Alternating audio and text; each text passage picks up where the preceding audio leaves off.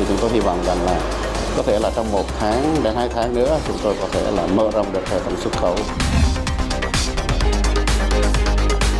Nhiều quốc gia gấp rút kế hoạch mở cửa thích ứng an toàn với Covid-19, dự báo sẽ có một cuộc cạnh tranh gay gắt trong ngành du lịch.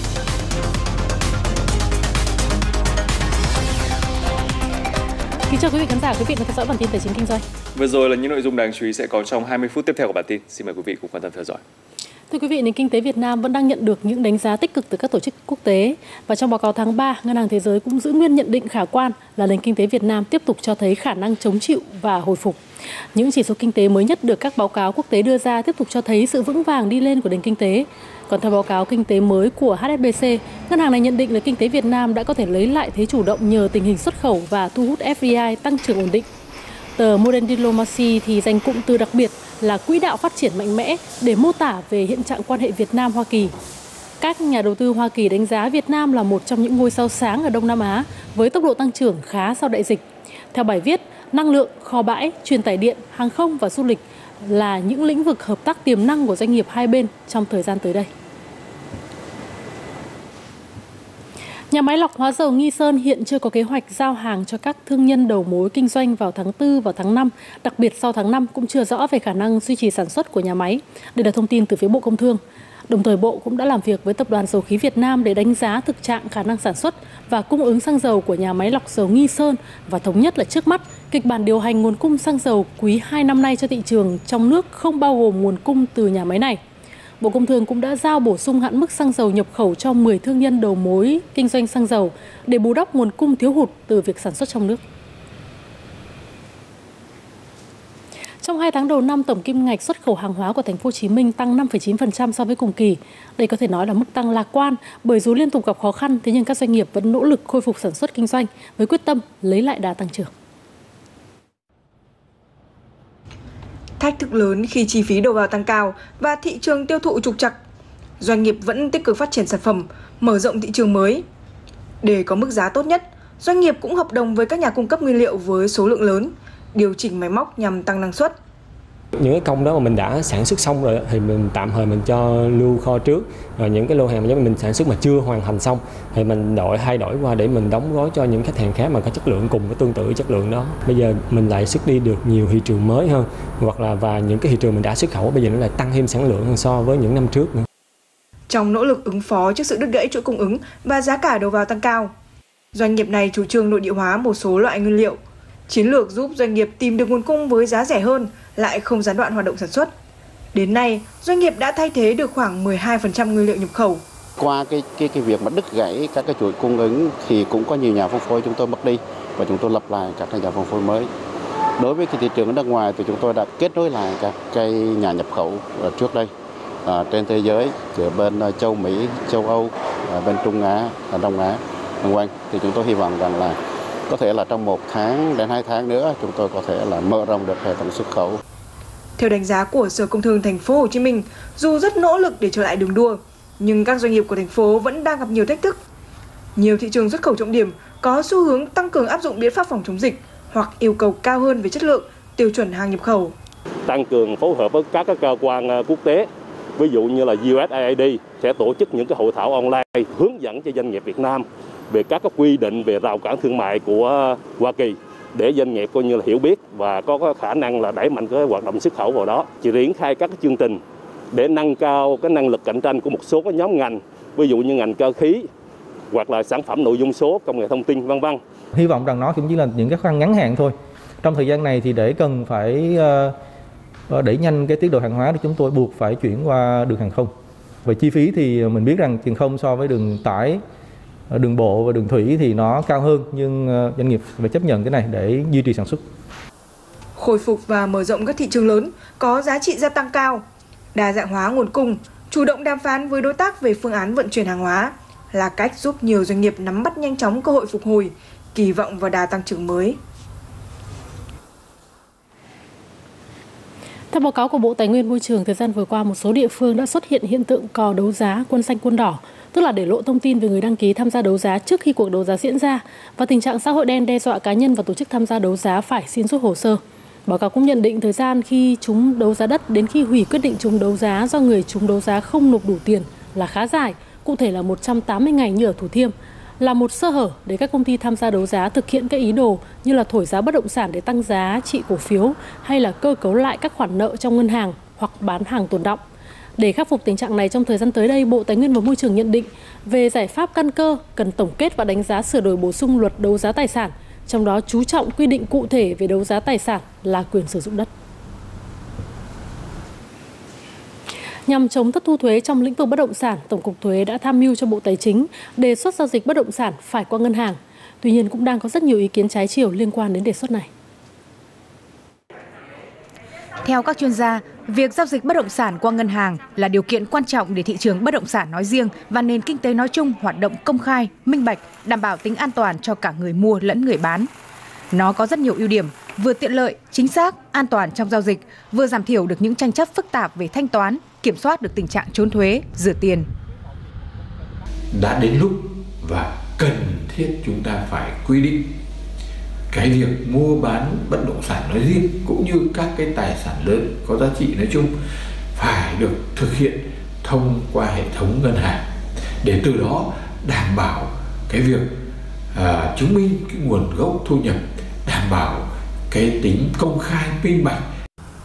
Tuy có nhiều ưu điểm, nhưng đề xuất này cũng nhận được nhiều ý kiến trái chiều. Vì làm thế nào để kiểm soát được các giao dịch qua ngân hàng cũng là một vấn đề cần bàn tới. Giả sử một cái giao dịch 10 tỷ, người ta chuyển khoản 5 tỷ và giao dịch bên ngoài và họ vẫn có thể đưa 5 tỷ tiền mặt với nhau. Và rõ ràng cái việc đấy trốn thuế họ vẫn vẫn thực tế là không kiểm soát được. Chúng ta chỉ kiểm soát được về mặt hình thức thôi. Khi anh đã có cái anh cái tài sản này đã thuộc về anh thì anh có cái quyền tài sản đấy và quyền tài sản đấy thì anh được làm theo cái gì mà anh muốn và và khi cái giao dịch nó xảy ra nó là giao dịch dân sự mà dân sự tức là hai bên thỏa thuận với nhau theo cách giao dịch đấy chứ chúng ta không thể áp hơn thế nữa, để thay đổi thói quen của người tiêu dùng, cần có thời gian và lộ trình thích hợp. trước đây đã không hề bắt buộc thì bây giờ cần đặt ra một lộ trình nhất định một vài năm. Trước mắt thì nên ờ, quy định một cái hạn mức tối thiểu phải thanh toán qua tiền mặt chẳng hạn như là có thể là 100 triệu chẳng hạn. Ờ, ngoài ra ờ, cũng nên quy định một số trường hợp đặc biệt có lý do rất là chính đáng rất hợp lý rất là cần thiết thì vẫn có thể thanh toán một phần thậm chí là toàn bộ bằng tiền mặt. Giao dịch bất động sản qua ngân hàng là điều hết sức bình thường tại nhiều quốc gia trên thế giới. Việt Nam, với sự phát triển mạnh mẽ của nền kinh tế số, chắc chắn cũng sẽ có những quy định cụ thể về vấn đề này trong tương lai gần.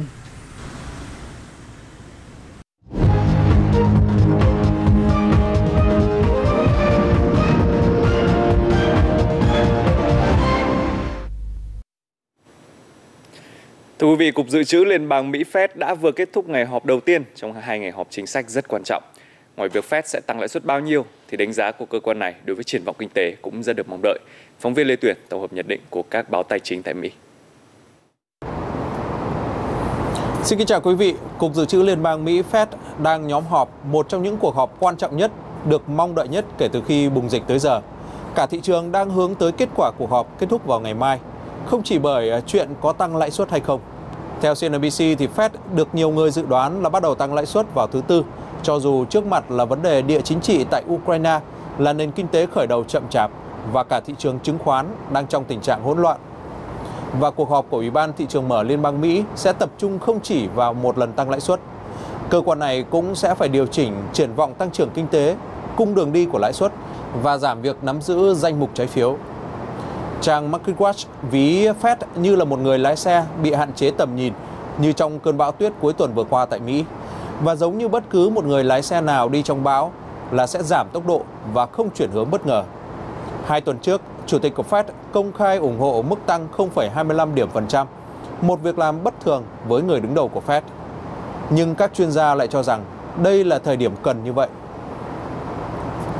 Đây là thời điểm cần như vậy vì thị trường đã có đủ các thông tin bất ổn, rất cần một sự cam kết chắc chắn. Chỉ có điều là Fed sẽ phải tăng bao nhiêu lần trong năm nay và tác động như thế nào thì chưa chắc chắn được.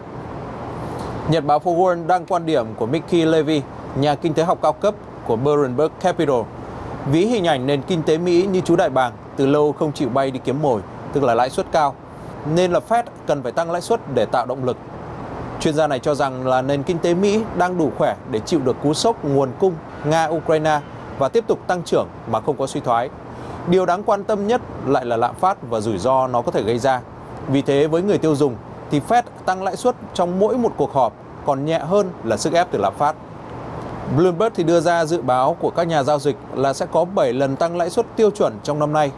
Tiêu chuẩn nghĩa là mỗi lần sẽ tăng 0,25 điểm phần trăm.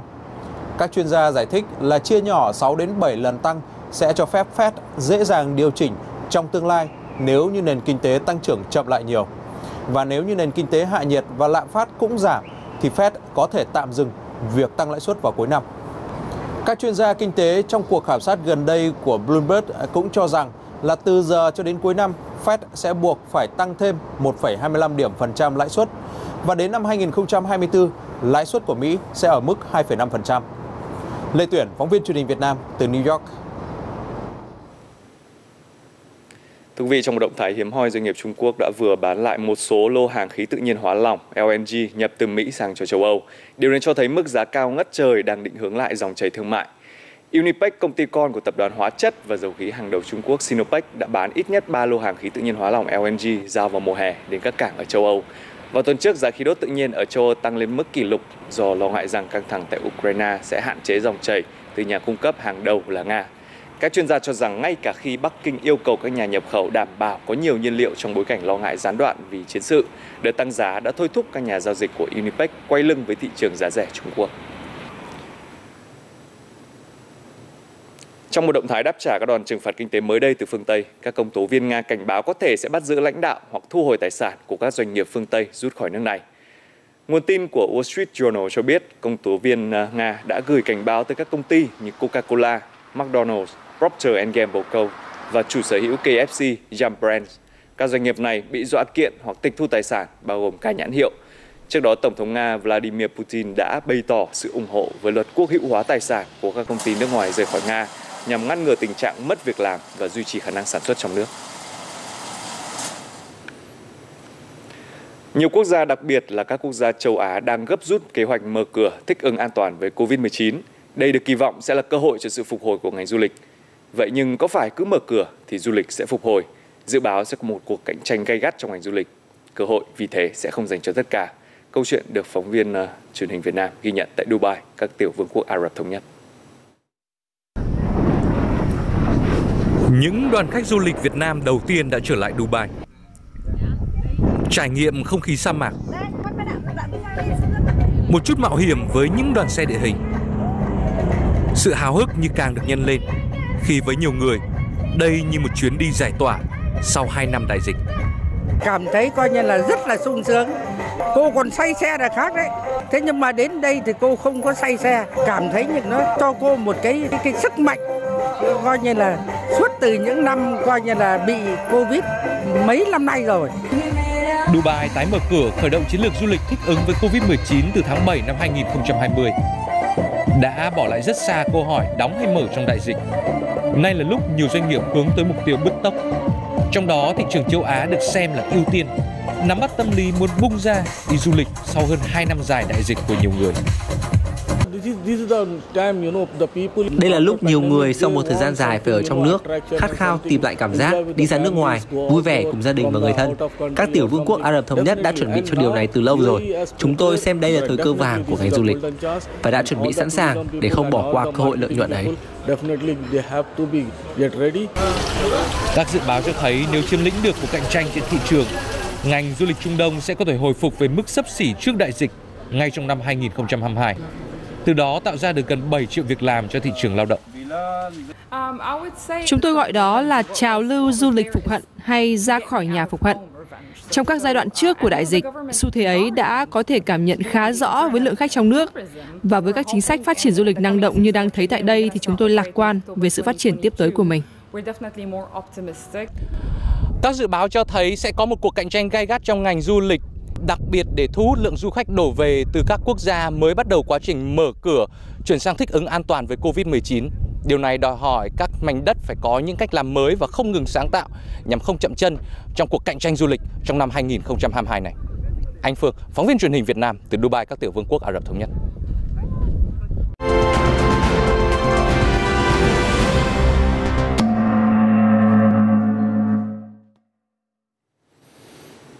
Xin kính chào quý vị đầu tư. Hai gã khổng lồ công nghệ Trung Quốc là Tencent Holdings và Alibaba Group có lẽ đã phải khóc ròng suốt một năm qua khi mà chứng kiến vốn hóa bốc hơi 1.000 tỷ đô la Mỹ kể từ khi cổ phiếu của họ trên sàn Hồng Kông Trung Quốc lao dốc. Cụ thể, theo Bloomberg, hai gã khổng lồ công nghệ này chiếm hơn một nửa trong tổng lượng vốn hóa 2.100 tỷ đô la Mỹ bị bốc hơi của toàn bộ các cổ phiếu trong rổ chỉ số Hang Seng tính từ đỉnh điểm tháng 2 năm 2021. Cổ phiếu công nghệ Trung Quốc giảm giá mạnh khi mà giới chức Mỹ giám sát chặt chẽ hơn, cùng với đó là những động thái siết chặt kiểm soát của chính quyền Bắc Kinh. Một số công ty công nghệ Trung Quốc còn đối diện với nguy cơ bị hủy niêm yết ở phố Wall. Một chỉ số theo dõi các cổ phiếu Trung Quốc niêm yết ở Mỹ đang giao dịch ở mức thấp nhất kể từ năm 2013 sau khi giảm hơn 10% trong 3 phiên liên tiếp. Còn đối với thị trường chứng khoán Việt Nam, chỉ số VN Index ngày hôm qua đã phần nào dễ thở hơn với các nhà đầu tư sau một ngày Valentine trắng đầu tuần ngập trong sắc đỏ và đà hồi phục cũng được lan tỏa với độ rộng của VN Index đến cuối ngày đã có 272 mã tăng so với 166 mã giảm. Chỉ số chính chốt phiên tăng 0,45% tương ứng với 6,49 điểm. Và ngay cả khi VCB hay là SAB diễn biến tiêu cực làm mất đi 4 điểm của chỉ số chung. Nguyên nhân bởi VCB bị giảm mạnh có lẽ cũng từ khối ngoại mà ra. Tín hiệu không mấy tích cực từ các nhà đầu tư nước ngoài khi bán dòng phiên thứ 7 liên tiếp với giá trị hơn 430 tỷ đồng. Ngoài VCB, VIC thì có HPG vẫn là cổ phiếu bị khối ngoại bán nhiều nhất trong những phiên vừa qua. Một câu hỏi lớn được các nhà đầu tư quan tâm là liệu rằng diễn biến tăng lãi suất của Fed trong tuần này có càng thôi thúc dòng tiền ngoại rút ra khỏi thị trường Việt Nam hay không? À, mình phải nghĩ là cái việc à, vốn ngoại à, rút ra thì nó rút ra làm gì có rút ra khỏi đất nước hay không hay đấy chỉ là sự cân bằng danh mục trong ngắn hạn. Và khi mà lãi suất à, hơi tăng hơi tăng một chút đấy thì cái cái, cái rủi ro của của thị trường thì sẽ có những cái dòng tiền mà người ta sẽ tìm đến những cái nơi uh, mà gọi là mid cap hay là small cap của thế giới như kiểu Việt Nam để để tìm kiếm những cái lợi nhuận đột biến. Bởi vì là đấy mới là những cái động lực tăng trưởng. Còn những cái nơi mà đã phát triển rồi thì cái động lực tăng trưởng à, dài hạn người ta sẽ giảm đi. Bởi vì là nếu mà nhìn định giá thị trường Mỹ thì ra nó rất là cao rồi. Thậm chí trong vòng thời gian tới chúng ta sẽ có thể nhìn thấy là những cái dòng tiền PE dòng tiền đầu tư à, công ty private sẽ vào Việt Nam thêm. Bởi vì là đấy là cái động lực tăng trưởng và người ta cũng nhìn thấy động lực của 100 triệu dân.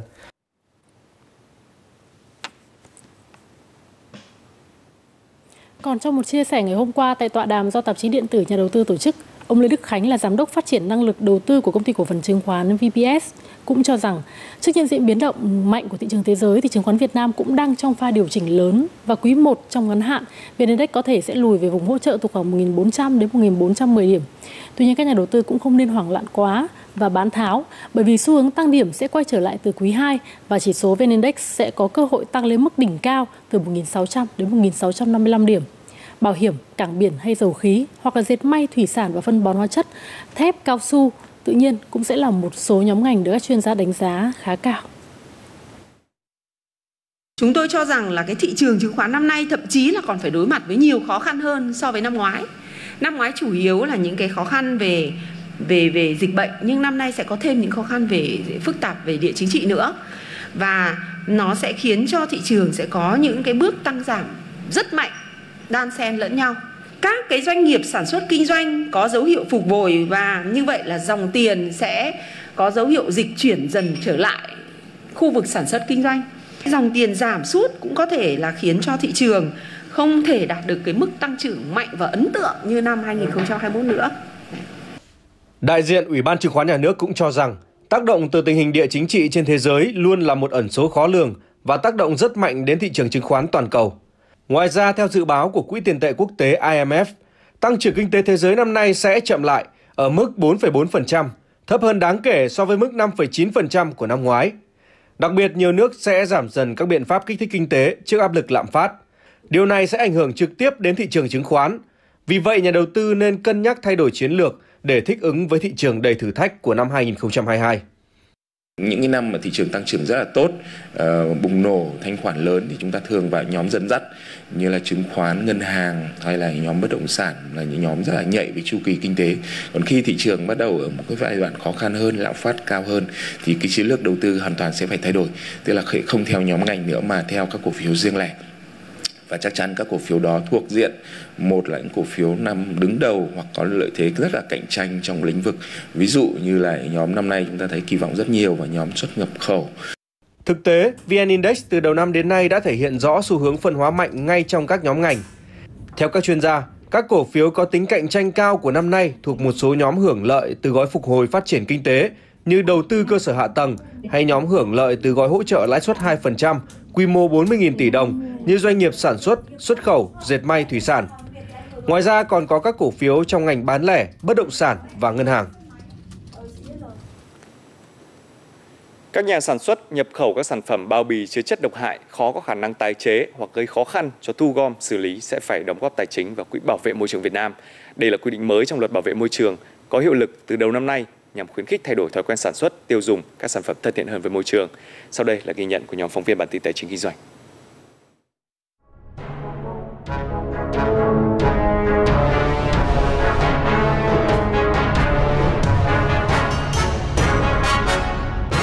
Thuốc men á thì nó cũng độc hại nhiều. Thật là chết có thật mấy người nó cũng không ổn. Vì dùng thuốc thì nó độc hại lắm. Nó độc hại về nước. Cái thuốc của là hắn gây lên là làm chai đất và làm cho cái uh, cây màu của mình hắn chậm phát triển. Không khó để có thể bắt gặp những hình ảnh chiếc bao bì vỏ chai nhựa thuốc bảo vệ thực vật đã qua sử dụng được vứt bừa bãi ở trên những cánh đồng như thế này và thực tế thì ở bên trong mỗi một chai nhựa của thuốc bảo vệ thực vật như thế này thì vẫn còn tồn dư một lượng thuốc nhỏ và khi chúng ngấm vào nguồn nước và tỏa đi khắp nơi thì sẽ trực tiếp gây hại đến sức khỏe của con người. Theo thống kê mỗi năm, nông dân Việt Nam vẫn còn sử dụng hàng trăm nghìn tấn hóa chất bảo vệ thực vật, trong đó khoảng 30% là thuốc diệt cỏ. Trong khi đó, đa phần người nông dân ít để ý các độc tính có trên bao bì, nên sau khi sử dụng lại quen tay vứt bừa bãi ngoài bìa ruộng. Cả hai dòng này đều cùng độc nha em nhá. Nhưng mà để mà gây tác dụng nhanh nhất ấy, là paraquat là rất là nhanh. Em tưởng tượng nó như kiểu axit ấy. Khi mà nó vào nó làm phá hủy cơ thể rất là nhanh. Kể cả là chị là người bán hàng hay chị là người sử dụng chị đều không muốn sử dụng. Mà chị cũng đều không muốn bán. Ngoài những chất thải từ bao bì, thuốc bảo vệ thực vật, trên thực tế còn có những rác thải nguy hại khác như pin sử dụng một lần, tã, bỉm, kẹo cao su, thuốc lá xả ra môi trường khiến quá trình thu gom xử lý tốn kém. Do đó, quy định mới buộc nhà sản xuất nhập khẩu phải có trách nhiệm hơn. Chúng ta sẽ phải có những nghị định đánh cái thuế mà cái việc mà chúng ta xử lý chất thải với những cái loại mà chứa đựng hoặc là liên quan đến chất thải độc hại. Ví dụ như những cái mà gói của đựng thực phẩm và bây giờ chúng ta có một cái sản phẩm mới đó là cái khẩu trang cây tăm bông của test xét nghiệm thì cái mức thu nó sẽ cao hơn Đối với những cái dòng này thì nhà sản xuất và nhà nhập khẩu sẽ phải đóng góp tài chính vào quỹ bảo vệ môi trường để tiến hành nhà nước có thể tiến hành thu gom và xử lý trong tương lai. Theo giới chuyên gia, chính sách này nhằm đạt được hai mục đích có lợi cho môi trường. Đầu tiên là khuyến khích doanh nghiệp sản xuất tiêu dùng các sản phẩm thân thiện với môi trường thay vì các sản phẩm độc hại.